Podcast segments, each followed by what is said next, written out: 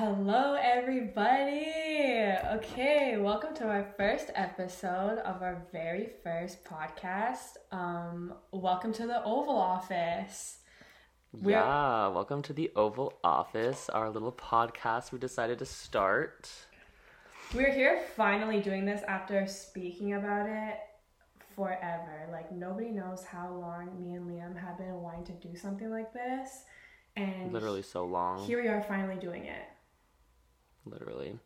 And I think there's a little bit of, you know, clout to be given to me and Kat, two people who have never, ever, ever, ever done a podcast or anything along these lines in our entire lives. And somehow, over the span of like maybe like two weeks, we Literally. figured out how to produce, record, um, video, tape an entire podcast production from two separate sides of Canada. And don't forget And- marketing ourselves too online and putting Mm. ourselves out there.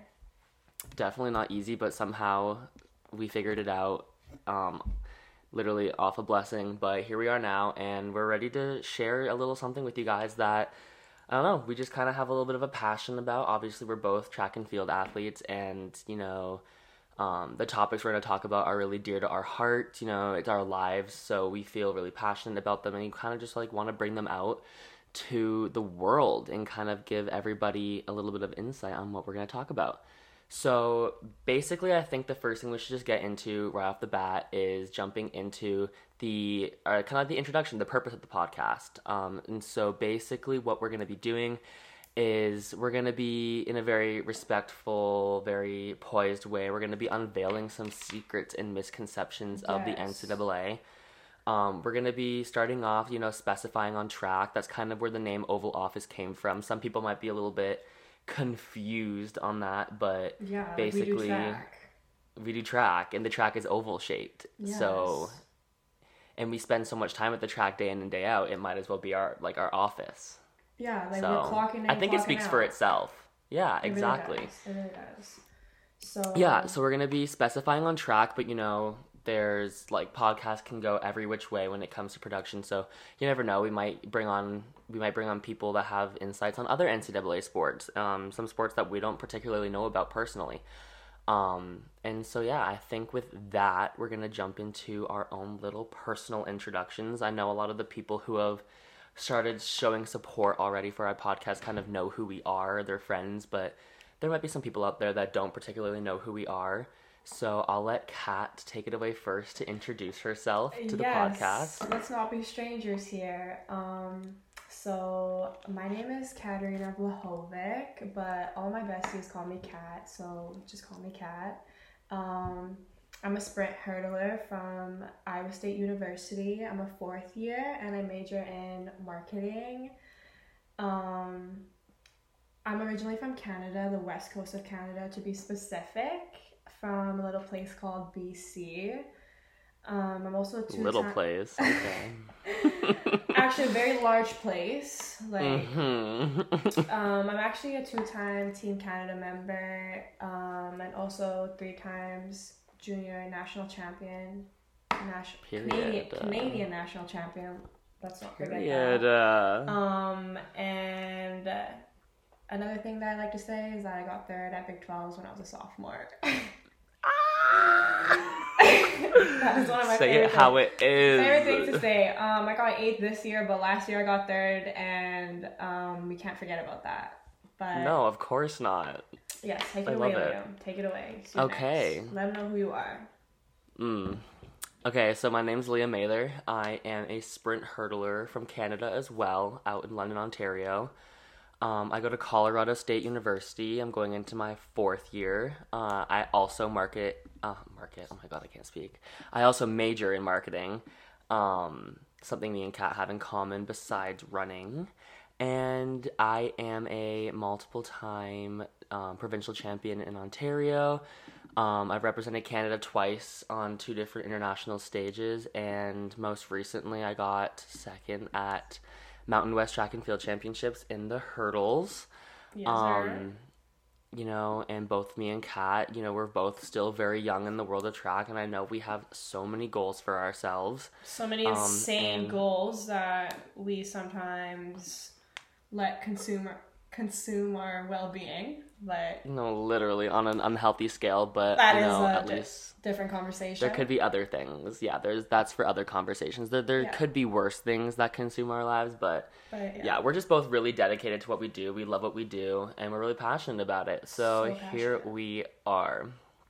So I'm gonna jump into a little sneak peek on the topics we're gonna be discussing um, today. Yeah, let them know the tea. What tea are we gonna spill today? Yeah, so today we're going to be covering um, two major topics. Um, the first one being the misconceptions around scholarships in our sport in the NCAA. Uh, and we're also going to be talking about how coaches have too much power sometimes and, you know, Power the opinions of struggle. the. A- oh, period. Power struggle and, like, the opinions of the athletes on the outside looking in and, like, how we have nothing to do about it. So let's just hop into our first topic today. Um, and it's something that is really funny. I'm actually going to share a story right off the bat. So, Yeah, let's go. um, when I did my first year at University of Iowa, it was really popular that everyone drove mopeds around town. Oh everyone my had their little mopeds. Um, and I personally, I had a moped. I, I got to Iowa. I have rode on that moped actually. I remember. You have, you have, you did visit Iowa City, and you were on that moped. Yes. Um, little dangerous, but you know, we survived. um, but everyone had mopeds, and it. I remember I was in class one day, and someone from one of my classes, they weren't an athlete, they said like, "Oh my gosh, like it's so nice, like you guys get your school paid for, and they give you mopeds." oh my I god. like- I wish. I was like, "What?" I what, really wish. what? I'm like, we do not. What? No, I bought that myself. She's like, what? Like, don't, don't all the student athletes get mopeds? I'm like, no. Like, ninety percent of the student athletes on the track team don't even have scholarships. Like, literally. And I think that's something I want to talk about today is how in a sport, in the NCAA, of over hundred athletes.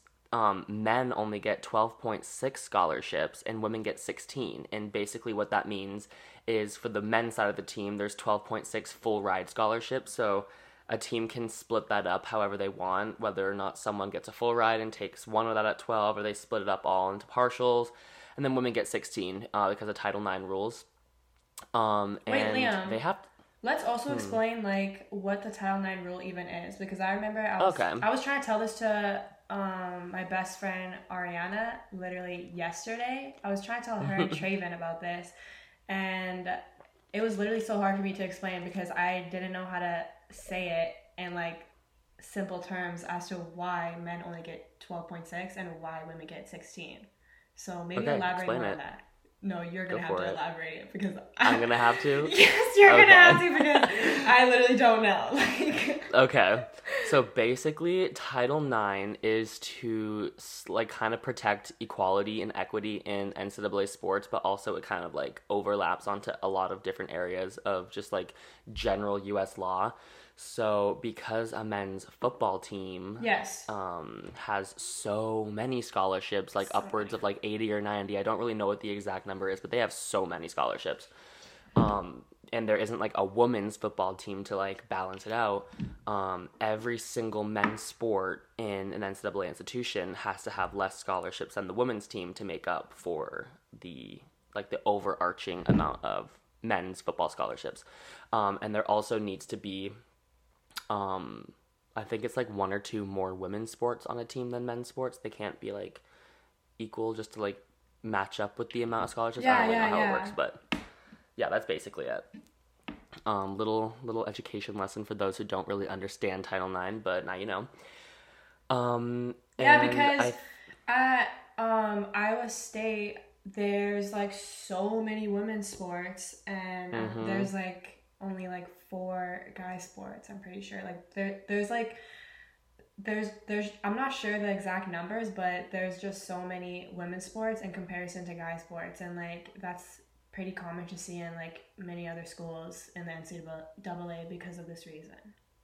Yeah, so it basically just upholds equity, something that is really important. Um, and we make sure that all men and women on NCAA sports get, you know, fairness, equal, equal equality, and you know, it's uh, it's good. So, yeah, that basically sums up that. But at the end of the day, there are less scholarships for men on a track team than women. And that plays a lot into the pressure to perform. Oh yeah. Um, and you know, this is something that it's like a really touchy subject because um, some people have four year solidified scholarships, and some people are on year to year. So when you're on a year to year, and you know you're trying to like solidify in your coach's mind the percentage of scholarship you're getting, you cannot have a hiccup in your training. You cannot have a hiccup in your competing. no way. It's basically do or die. Oh, period. And that's why the the pressure to perform is so high, and that's something that really plays on the scholarship misconceptions that people don't know about. Is you know being an NCAA athlete, specifically in track, like it's not hunky dory. It's not like you know it's not fun all the time. Like there's this massive pressure to perform on our shoulders um, because of these unobtainable goals that they set for us. And me and Kat equally experienced this. Oh, yeah. Kat more so this year, but like it's it's not it's not fun and it's not a nice feeling and people don't get it. Um, and that just is, goes to show how cutthroat it is in the NCAA, right, Kat? Yeah, like I remember um there was this one guy on my team and like I didn't really know him that well, but I just like heard through the grapevine about how he was on like a year to year scholarship.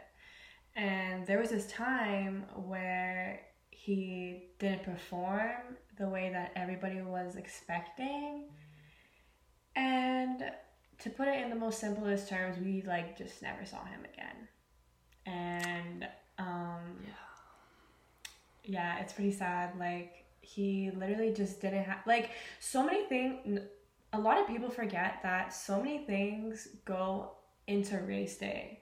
Like it's literally not just how much you train, how good you did that week at practice. Like it's all about like a collective effort. Like how are you mentally? Did you sleep okay?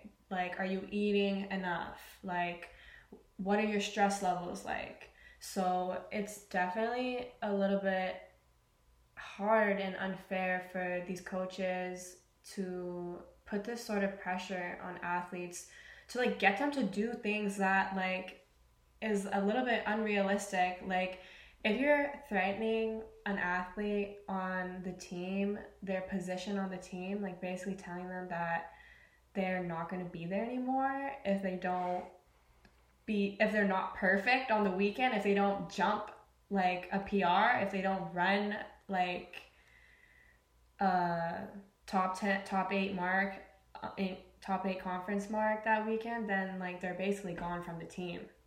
And it's like hearing that and knowing that you're kind of at their disposal disposal, it's really hard to get yourself pumped, like get yourself motivated, even be even being happy being there because like these coaches are basically showing you and telling you that like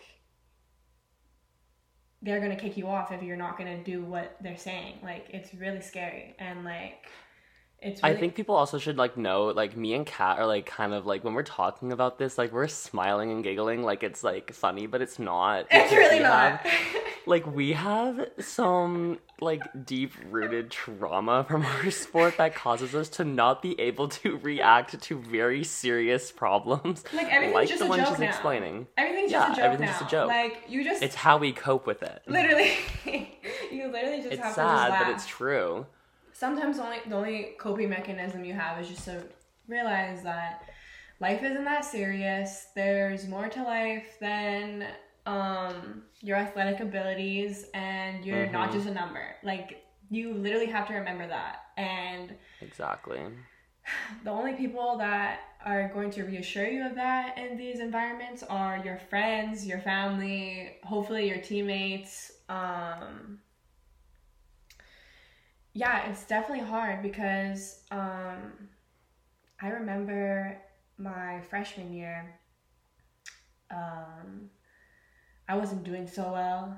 Um, I was actually doing, I was actually having the worst season of my life. Like, to, to just Freshman year make- will do it to you. to, to just make it clear, I was having the worst season of my life. Like I gained 15 pounds. I was like away from home. Like I was just doing college transition year. Like Living in Iowa. living in Iowa. Like I'm a city girl and I'm living in Iowa. I'm living in the Midwest country. Like like you can you can imagine like what I'm experiencing, okay? Like yeah, whatever. it's not fun. There's and no the coaches don't make it easy. there's there's no sushi anywhere. There's no sushi for me for me to eat, and there's no sushi.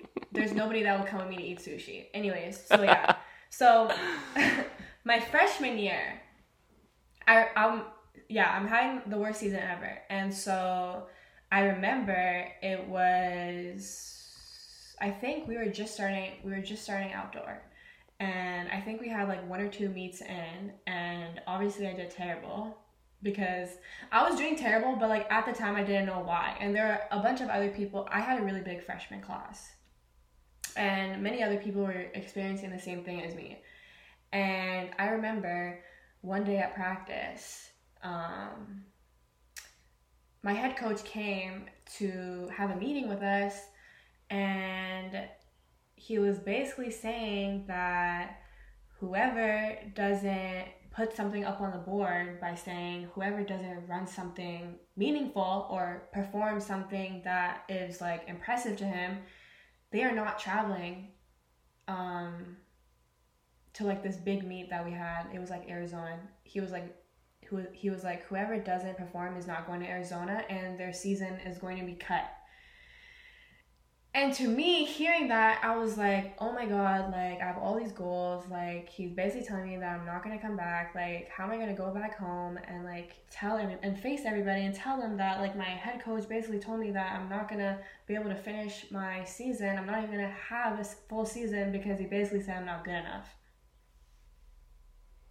And that is that pressure that's put onto a freshman, even not even just freshmen, it can be all the way up to senior year.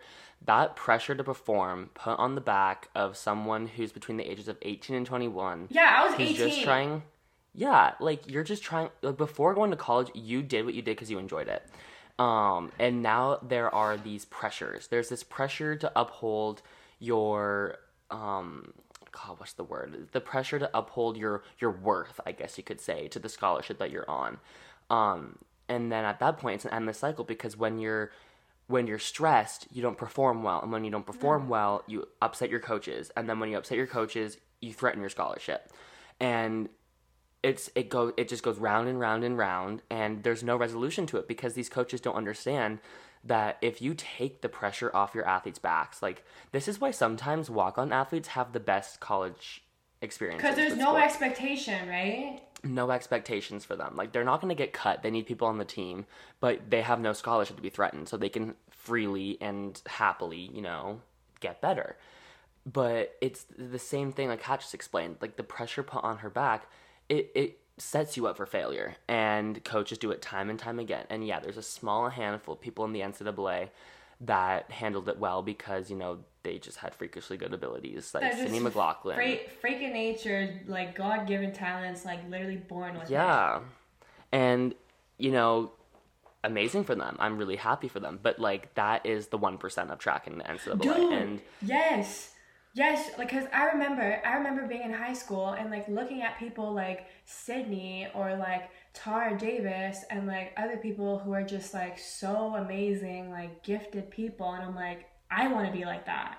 And Mhm. like you have coaches recruiting you, like obviously like gassing you up, being like, yeah, you're gonna do this, you're gonna do that, like you're amazing, Mhm. yada yada yada. But then like when you when you get there and you are like when you get there and you and you're a human being like having hiccups like transitioning not completely smoothly like they're a little bit unforgiving about that And absolutely. And, nobody talks about that enough and it's, not, it's like also something to be said is, especially for people like me and Kat and other Canadian teammates who are competing around the U.S. for their respective schools, um, we train very differently in Canada throughout high school before we go to college.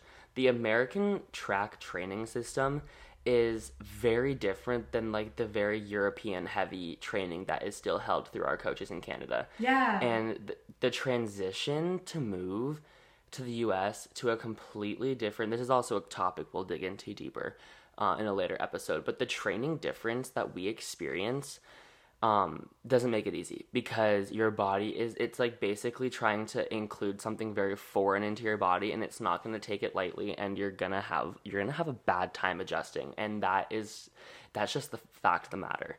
Um, and these coaches in the states they don't take that into account at all because they just expect everyone to fit into these cookie cutter molds and if you don't you're garbage and then you're pushed to the side and you're discarded. Um, and that's just something that I don't think I could like hammer into anyone's head more and more and more when they ask me about like what's it like being an NCAA athlete. I think that's just like And an over and over and over again type type topic, you know. it's definitely really scary. Um, I'm really grateful for my coach. He worked with a lot with Canadian athletes, so he kind of knew like what like Canadian athletes like wanted and like how they kind of work and just like how they are as people. So like that like what I'm trying to say is that like not every coach is gonna be like that, but like Exactly. it's a it's a really high percent of coaches who are just a little bit um not a little bit they are um cutthroat and it, it can be it can be really it can be really intimidating i would say like especially if you're like a freshman like any kind of freshman like if you're a freshman that has really high expectations like you're a really big recruit like um, a lot of people are expecting a lot of things from you like you can have a lot of pressure to perform the way that everybody wants you to or it's like you can be a little bit of a lower recruit but you're still going to want to be impressive to the team like you're to want to like earn your spot and um sometimes it's not really it's not really like a smooth process like you're to experience a lot of bumps in the road and you're to have to reevaluate your whole entire lifestyle. This is what i was saying to like one of the freshmen um, that came back from college at my club track, I was explaining to him about how I literally had to reevaluate my whole entire lifestyle when I was a freshman because everything you did in high school, it really isn't going to cut it in college. Like, you have to fully change what you do off the track in order to survive. Like, you really have to dedicate all of your effort into this. Yeah, and I guess that is also when it comes to like explaining to people who don't fully understand. Um, you know, maybe it's someone who wants to go to the NCAA and experience um, that next level of training and competing, or if it's people who don't really understand it.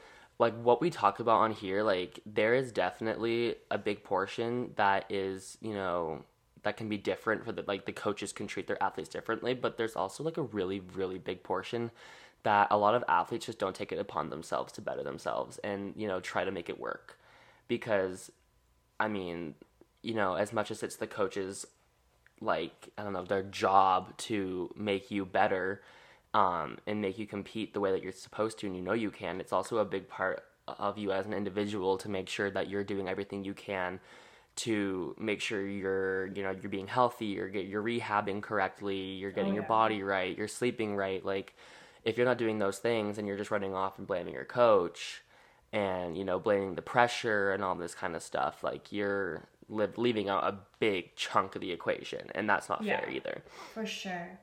Um, let's also talk about the differences between bigger schools and smaller schools and Mm. how scary it can be and like not all that it can be about going to a big school because I know everybody has really high hopes going to a big school in the Power 5 or like the SEC but like nobody really fully understands like what it can really take to run with the big dogs.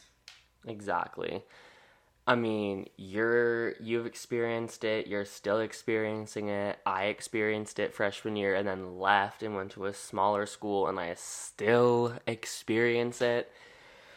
It's like, you know, if you're everyone wants to go to the Power 5, everyone wants to run at, you know, Arkansas, and everyone wants to go to Alabama. Everybody wants to go to wants- Florida. Everybody wants to go Everyone to wants to Georgia. go to. Mm, everyone wants to go to the. Like, obviously, everyone. I want to freaking go there. Duh.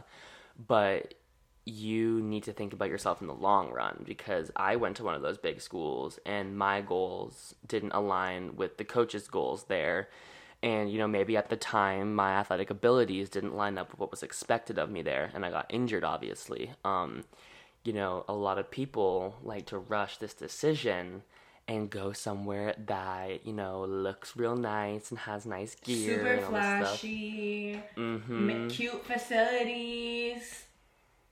But my opinion is if you're not the Canadian Sydney McLaughlin, the Canadian Tara Davis, the like I don't know, if you're not hitting marks that's gonna make nationals and score, don't go to these schools because you will understand what it's like to be thrown to the side like trash quicker than anybody else because like, I've been there. forgotten about or, because the teams are so big and like everybody wants to like everybody wants to walk on the team like people are people will accept chump change just to represent the school because it's like a reputable name and there's so many people on the team and like if you're not the star you are going to be forgotten about. I'm sorry. Unless you Mhm. unless you are trying to be the star as well then you're you are going to get left in the dust. Like you have to be extremely competitive. Like you're you have to want it bad. You're going to have to fight for that number one spot. Because if you're just settling like if you're just content with where you are you're going to get you're going to get forgotten. And you are not going to get respected. And you're not going to get treated how you deserve to be treated Exactly. And on the topic of how cutthroat programs are, no matter where you go in the NCAA, like it's gonna be cutthroat, whether it's a big school or a small school. But there's a lot that can be said for how big schools are a lot more cutthroat than smaller schools. And when we say big versus small schools, what we mean by that is um, big schools would be something considered like the Power Five, something in the Big 12, the ACC, the Pac 12, like those big conferences. And then smaller schools is anything that kind of fits in the, the lower tiers. So, if, for example, I go to Colorado State and we're in what's called the next five, and that's the next five conferences that are, you know, the next five competitive conferences. Um, and there is a very big difference in expectations of effort wise, performance wise, um, conference mark wise, um, from these two different types of you know tiers of NCAA D1 schools. Um, but at the end of the day, they're all cutthroat. It's just which one you're going to fit into better. literally Kat's done a really good job at, you know, getting third at Big 12s and, you know, her place. Ugh. Okay, but then like you can get third at Big 12s, but then when you get eight eighth at Big 12s the next year, it's like, what are you doing, Kat? What's going on, Kat? Like, what happened, Kat? Nothing happened. Nothing even. But then my thing is, when they're saying all that, I'm like, where were you when this, this, this, and this was happening, and now you want to switch up on me? Like, don't forget that I'm running on two broken Achilles tendons, freaking strain, a strained MCL on my knee. Um, Don't worry, we'll save the injury talk for next episode. being homesick, not being home for a year, like, oh my god, can't forget about that either. No, and there there's a lot of injury talk, mental health talk, um, you know, general just like things that we're going to get into in later episodes that we're just like going to try not to jump into because we could talk for hours and hours and hours about the stuff that we go through story-wise and we're going to, but um, I think we want to kind of jump into this next topic that kind of comes off of this conversation of cutthroatness. Um, and it's how coaches have too much power. Um, and what I mean by power is, you know, th- so basically, in the way coaching is designed to be, it is a two way street, like any relationship. Whether it's with your girlfriend or boyfriend, whether it's with your parents, whether it's with a teacher or a professor, With your besties. and also a, exactly with a coach it is a two-way street of relationship a two-way street of trust commitment you know all the all the good stuff. But coaches have too much power to the point where their relationship with their athletes um, it feels more like they're a principal and you're one of your like their little fifth grade students. Uh, there is like this complete like overhanging feeling of they have complete power over you when at the end of the day your coach is supposed to have equal amount of trust in you as you do them but that's just not the case. And that's something we really want to dig like dig in, into because that kind of leads into a lot of how like the performance pressures and the cutthroatness and the Yeah. that leads to our potential poor performances. It's it all it literally can all be bunched into one big clusterfuck of issues. And i don't know i guess we're just kind of going to start unraveling this one a little bit but like as an athlete your coach's word holds like so much weight and so much value. So when a coach is like coming to you and like and they're being like very doubtful like being very like unbelieving in your ability it really like affects you negatively. Like you really take that shit to heart. Like you really start thinking like oh my god like am, do i even belong on this team? Like am i even anything? Like can i even amount to anything? Like it really makes you like have but the coaches don't expect us to feel that way. Yeah, like they feel like they can just say anything to us. Like, oh my god, I remember um I I had I got into a little I th- wait, I think it's also really fair, really fair to note that Kat has a really good relationship with her coach. Yeah, yeah. Like Kat's been really blessed with having a really good coach. Love you, Rizzo. Gonna Love you, Rizzo. Rizzo, there. you're the best. Rizzo, you're the bestest ever, and he knows that he is the bestest ever. and I know he's gonna be listening to this podcast. So shout out to Frank Rizzo. But Shout out to Frank Rizzo. But um earlier in the year I had a little bit of an oopsie at practice and I was doing I was doing a one step drill. And for all my hurdlers out there, I was doing the one step drill where the hurdles are like extremely close together. And um I hate this drill, just so everybody knows. this drill sucks. It's it I- sucks. I never I never did this drill when I was in high school. Like I did a different version of it. Like I like ran up okay, I'm not even gonna explain that. But yeah, this drill, it was like it's the one step drill where you're super close together and like you're not really making up any distance. You're just practicing like being explosive and like reacting off the ground and like you're not really going forward, you're kind of just going up and you're and you're going over like maybe like five hurdles.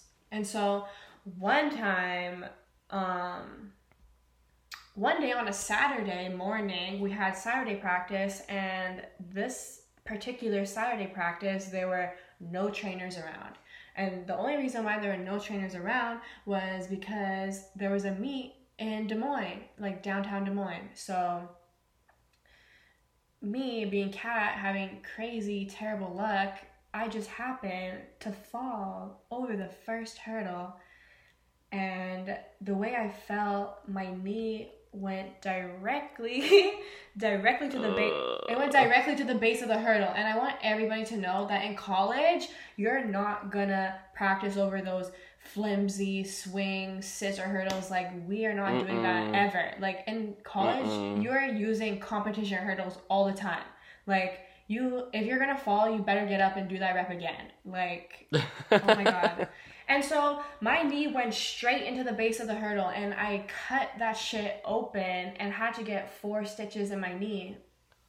And Four went- doesn't sound like a lot, but like that cut was deep. disgusting. It was so it was gross. disgusting. Like I remember when I looked at it for the first time, I just bursted into tears, and then I just couldn't get over how ugly it was, and like I couldn't stop crying, and I wasn't sure if I should even continue the workout. Like, isn't that crazy? Like I just cut my knee open, and I'm thinking about continuing the workout. It was stupid. That's literally on the ground, wound open, like, bleeding everywhere. She's like, "Wait, I got three more reps." like my pants my pants are full of blood like literally there's i'm just losing so much blood and like you can you can see like the fat pads in my knee Okay, like, okay, get to the point. anyways anyways anyways yeah. So yeah so like what i'm trying to say is like you can get into like an accident and still have people blame you for it. Like hmm some of my coaches are trying to say like well well it seemed like like you were a little bit off this year. Um you weren't able to run and it was like for whatever reason. And i'm like let me just stop you right there because I don't know if you notice, but I am injured against my will. Like I do not want to be injured. Like who wants to be injured? What athlete can you name wants to be injured? And the point of the story is that sometimes you're going to get blamed for things that you can't even control and it's going to make you mad and you're just going to have to um, take it and move forward because you can't always argue with a coach Exactly. And that's kind of like the whole thing that coaches have too much power when something like track and field or all NCAA sports is turned into a business. Because, you know, obviously Kat didn't want to get injured. When I got injured freshman year, I didn't want to get injured. All my teammates that got injured this year, like, they didn't want to get injured. Um, it's not something anyone wants to go through, but it happens and it's part of life and it's part of training Yeah. and competing. But when you being healthy relies on you winning championship points and it relies on your coach's salary and the performance of your team in the eyes of the athletic department, it's very, very easy for someone who holds a lot of power on a on an NCAA institution team to start to see you less as a person and you know think about your care and well-being and start thinking about you as a disposable number and that's a phrase that's talked about a lot in um, the world of NCAA sports is that if you go to these big schools or if you go to the NCAA in general, you're going to be seen as a number, not a person. And what they mean by that is every single athlete in the NCAA, there is a folder in their compliance office that has all their information of it, their NCAA everything. And there's a little number on the top, and everybody has their NCAA ID number, and that's what they see you as. And it's sad, but it's the truth because there's just like money that rides on it's, it's our coaches' livelihoods and their paychecks that ride on us doing well. And when we can't, you know, perform because we're injured, like they don't care. They're gonna they're gonna move you aside and bring in the next person. like if you're not if you're not doing your job they will just literally be like well i gotta find someone else to do it and they'll literally Mhm. replace you just like that Mm-hmm. And it's just it's sad because I mean before I left for college, I had a I have I still do have a really good relationship with my club coach. And when you know someone like my club coach who like my performances has nothing to do with her livelihood. It has nothing to do with her putting, you know, food on the table for her family. Um Yeah. she's able to continue being there for me when I have I go through my lows because with everything, nothing's gonna be constantly an up. It's there's gonna be ups, there's gonna be downs. Um, but my coach at home would always be there, have my back, support me, you know, you know, not give up on me, not um, throw things in my face that's gonna make me even more down, like scholarship reductions, you know, not traveling to meets, blah blah blah, like whatever it might be. Whereas, you know, these coaches in the States, our performances rely on, on or our their livelihoods rely on our good performances, and it's just that com- there's that complete differentiation in how they treat you versus the club coaches and the college coaches, and it it's sad and it's it sucks, but it's just the reality of it. i swear like i'm pretty sure my team and like my coaches are pretty upset with me because i literally didn't compete at all this year like well i did i did i competed indoor I mean, Kat, to be fair, had a really like shitty year. Shitty, shitty, shitty as fuck, and here I am smiling. Here I am smiling, Period. still living my best life. When in Because fact, we know at the end of the day, there's gonna be the light at the end of the tunnel. Like there's gonna be next season, and we're gonna kill it. Ugh, even when you can't see the light at the end of the tunnel, like let me Mm. let me just let me just let me just say this. I so everybody knows about my knee injury. That took about two weeks to recover, and that was that happened at the beginning of outdoor season. Like I had to miss I had to miss Florida relays. Mm, you And were then- so excited for Florida. Oh my But, okay, God. wait. For context, this is like this happened to Kat. Like what was it? Like mid March. No, this literally happened the last weekend of March, I think. And Florida Relays was Okay. Florida Relays was like the uh Florida Relays was Easter weekend. Gotcha. Okay. So And this is like this is this is pretty early in the This is season. literally this is end of that was March. my that was my season opener, bro. And then like so whatever. I was like, okay, whatever. I'm gonna miss Florida relays. And then after I um recovered from that, I was opening up at Baylor. I had to miss like an, so I had to miss two meets because of my knee. And then now I'm opening up at Baylor.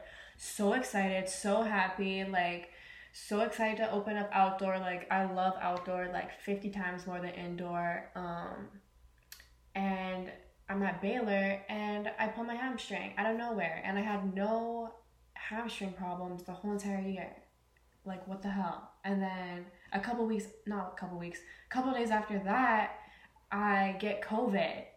So basically, my whole outdoor season was thrown out the garbage, and like I wasn't able to produce produce at all um, outdoor season, and like I had a pretty hopeful season ahead of me. Like I was supposed to do some really cool things, um, but I wasn't able to. I wasn't able to contribute for my team, and like now I'm pretty sure my team doesn't really like me that much. They probably do, but like I just feel like they don't because Yeah, and there's also like a big part of like the guilt, I guess, because I felt that like I've been through countless injuries in the NCAA as well, and there's that guilt that you want to perform for your team. You want to be there for your team because your team's there for you athletically. and you just know what your Um, coaches are thinking too. Mm-hmm.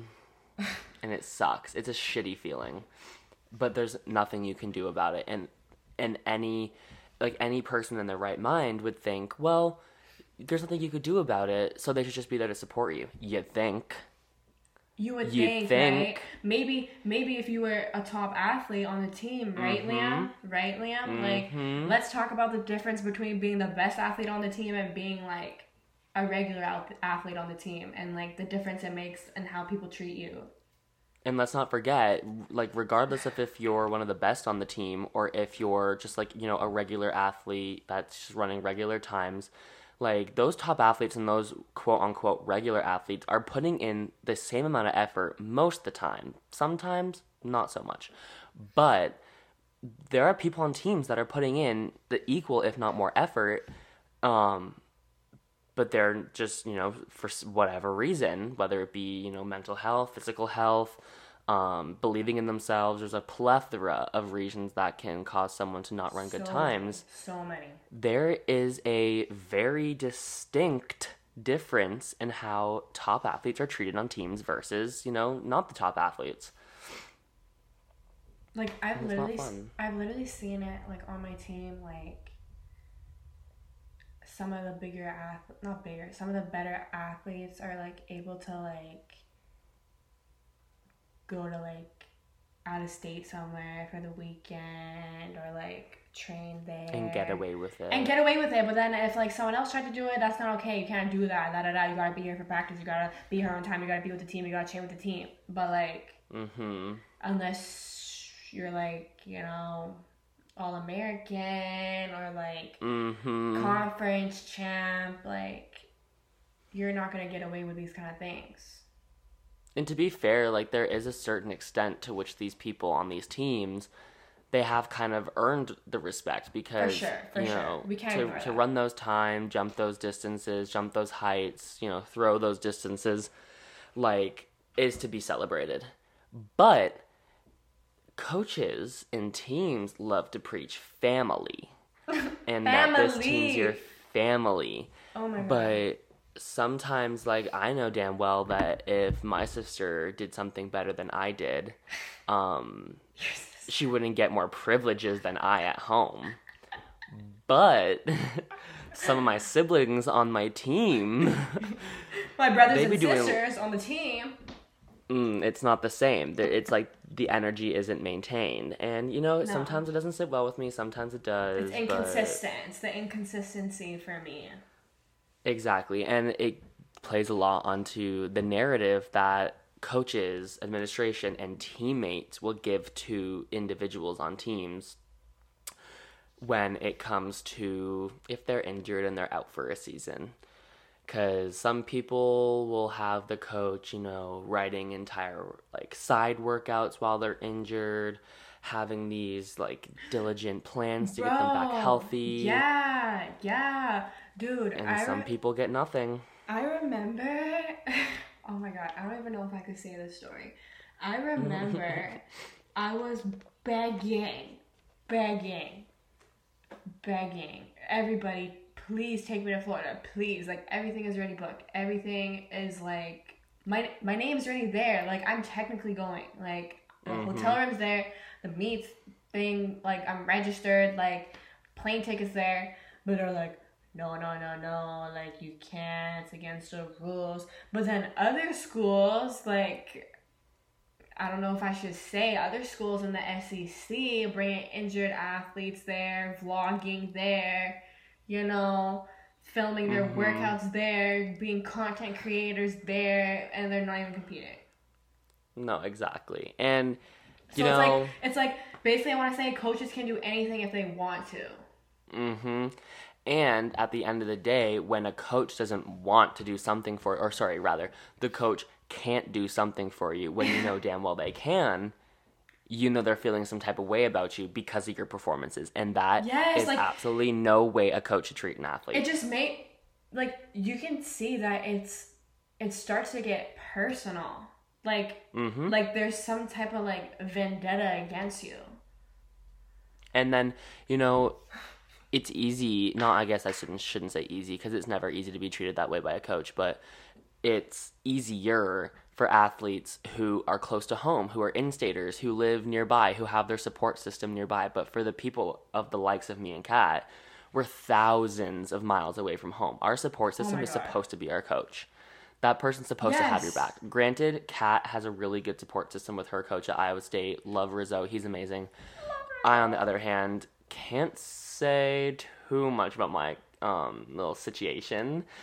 Um, but it sucks because you feel completely left out in the dark. You you feel completely isolated, um, backed into a corner, and you get like you can't trust anybody, and half the time you can't. I So, swear. Like It sucks. It's garbage. your coach like at school is basically like your parent like when you're literally thousands of miles away like across the ocean in another country like you're gonna look at your coach like they're your dad or something because like your dad might not be awake at that time when you need help or your dad's not gonna understand fully like what's going on like they're literally are the ones that are supposed to be looking out for you and when they're not Mhm. and when they like don't have your back it's really disappointing and heartbreaking because it's like you built me up to like come to your school like you recruited me you sold me this idea and now like Where's the try- same energy? yes like you're turning your back on me like why would i why do i even want to be here like So just make sure, essentially, long story short, make sure when you're picking a school and a coach, make sure you really fuck with your coach. Make sure Yes. you really, really fuck with them. like make sure that they're a part of your gang make sure they're a gang member like make sure you can trust them like make sure like you know that um they're good people and they're not just like trying to just use you because you're definitely more Exactly. than an athlete Exactly. Exactly. Okay. Um so I think those are that's a lot of information we wanted to cover, you know. We kind of For just sure. wanted to start off with like a little bit of an insight to two major topics that had kind of been burning on our chests, so I feel like we covered those pretty good. yes it, some topics are just sitting heavy on the mental Exactly, sitting heavy on the mental, and it's really good to get them out. It's really good to start those conversations. It's really good to, um, you know, it's also the biggest thing right now is I just think it's really important that we make sure that we get these stories out so like people understand that they're not the only ones thinking about it. Literally, and like sometimes, like I know one of my best friends, um, Tati, she was explaining to me that like at her old school, like sometimes she really felt like she wasn't heard, like like some of her problems like never mattered, and like I kept trying to tell her like no, like what's happening to you is not okay, and like it's really important to like make these conversations and like know that like okay, like these people are paying for your school, like they're paying you to be here, but like that doesn't mean that they need to treat you like less than what you are. Exactly. And that's just exactly what we're trying to get out into the atmosphere, spread those positive vibes. Um, and basically, I just kind of want to give a little bit of a rundown on what you can expect to hear in the next episode. Um, me and Kat are going to kind of talk about a little bit about injuries and how they affect you mentally, physically, and socially on your teams. Um, me and Kat have both been through far too much of that. Um, so we got a lot to talk about on that. accidents. Mm-hmm. Um, we're gonna talk about competing internationally and the similarities that the NCAA track world have to competing in these different countries. Um, we're also gonna talk about the differences between Canada and the U.S. when it comes to track and the differences that we had to experience when moving abroad.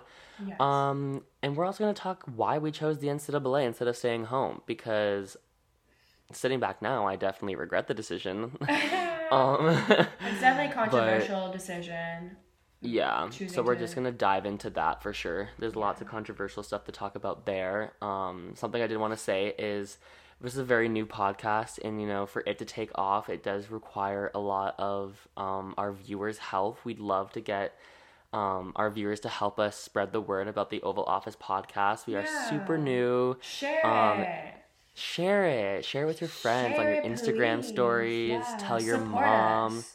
Exactly, because then the more support we get, the more content we can create. And Yeah, and we want to create content for y'all. me and Liam are the most perfect people for this podcast, and there's nobody better to execute it than we are. No, literally, when we're together, the energy is just unmatched. We are It's powerful. unmatched.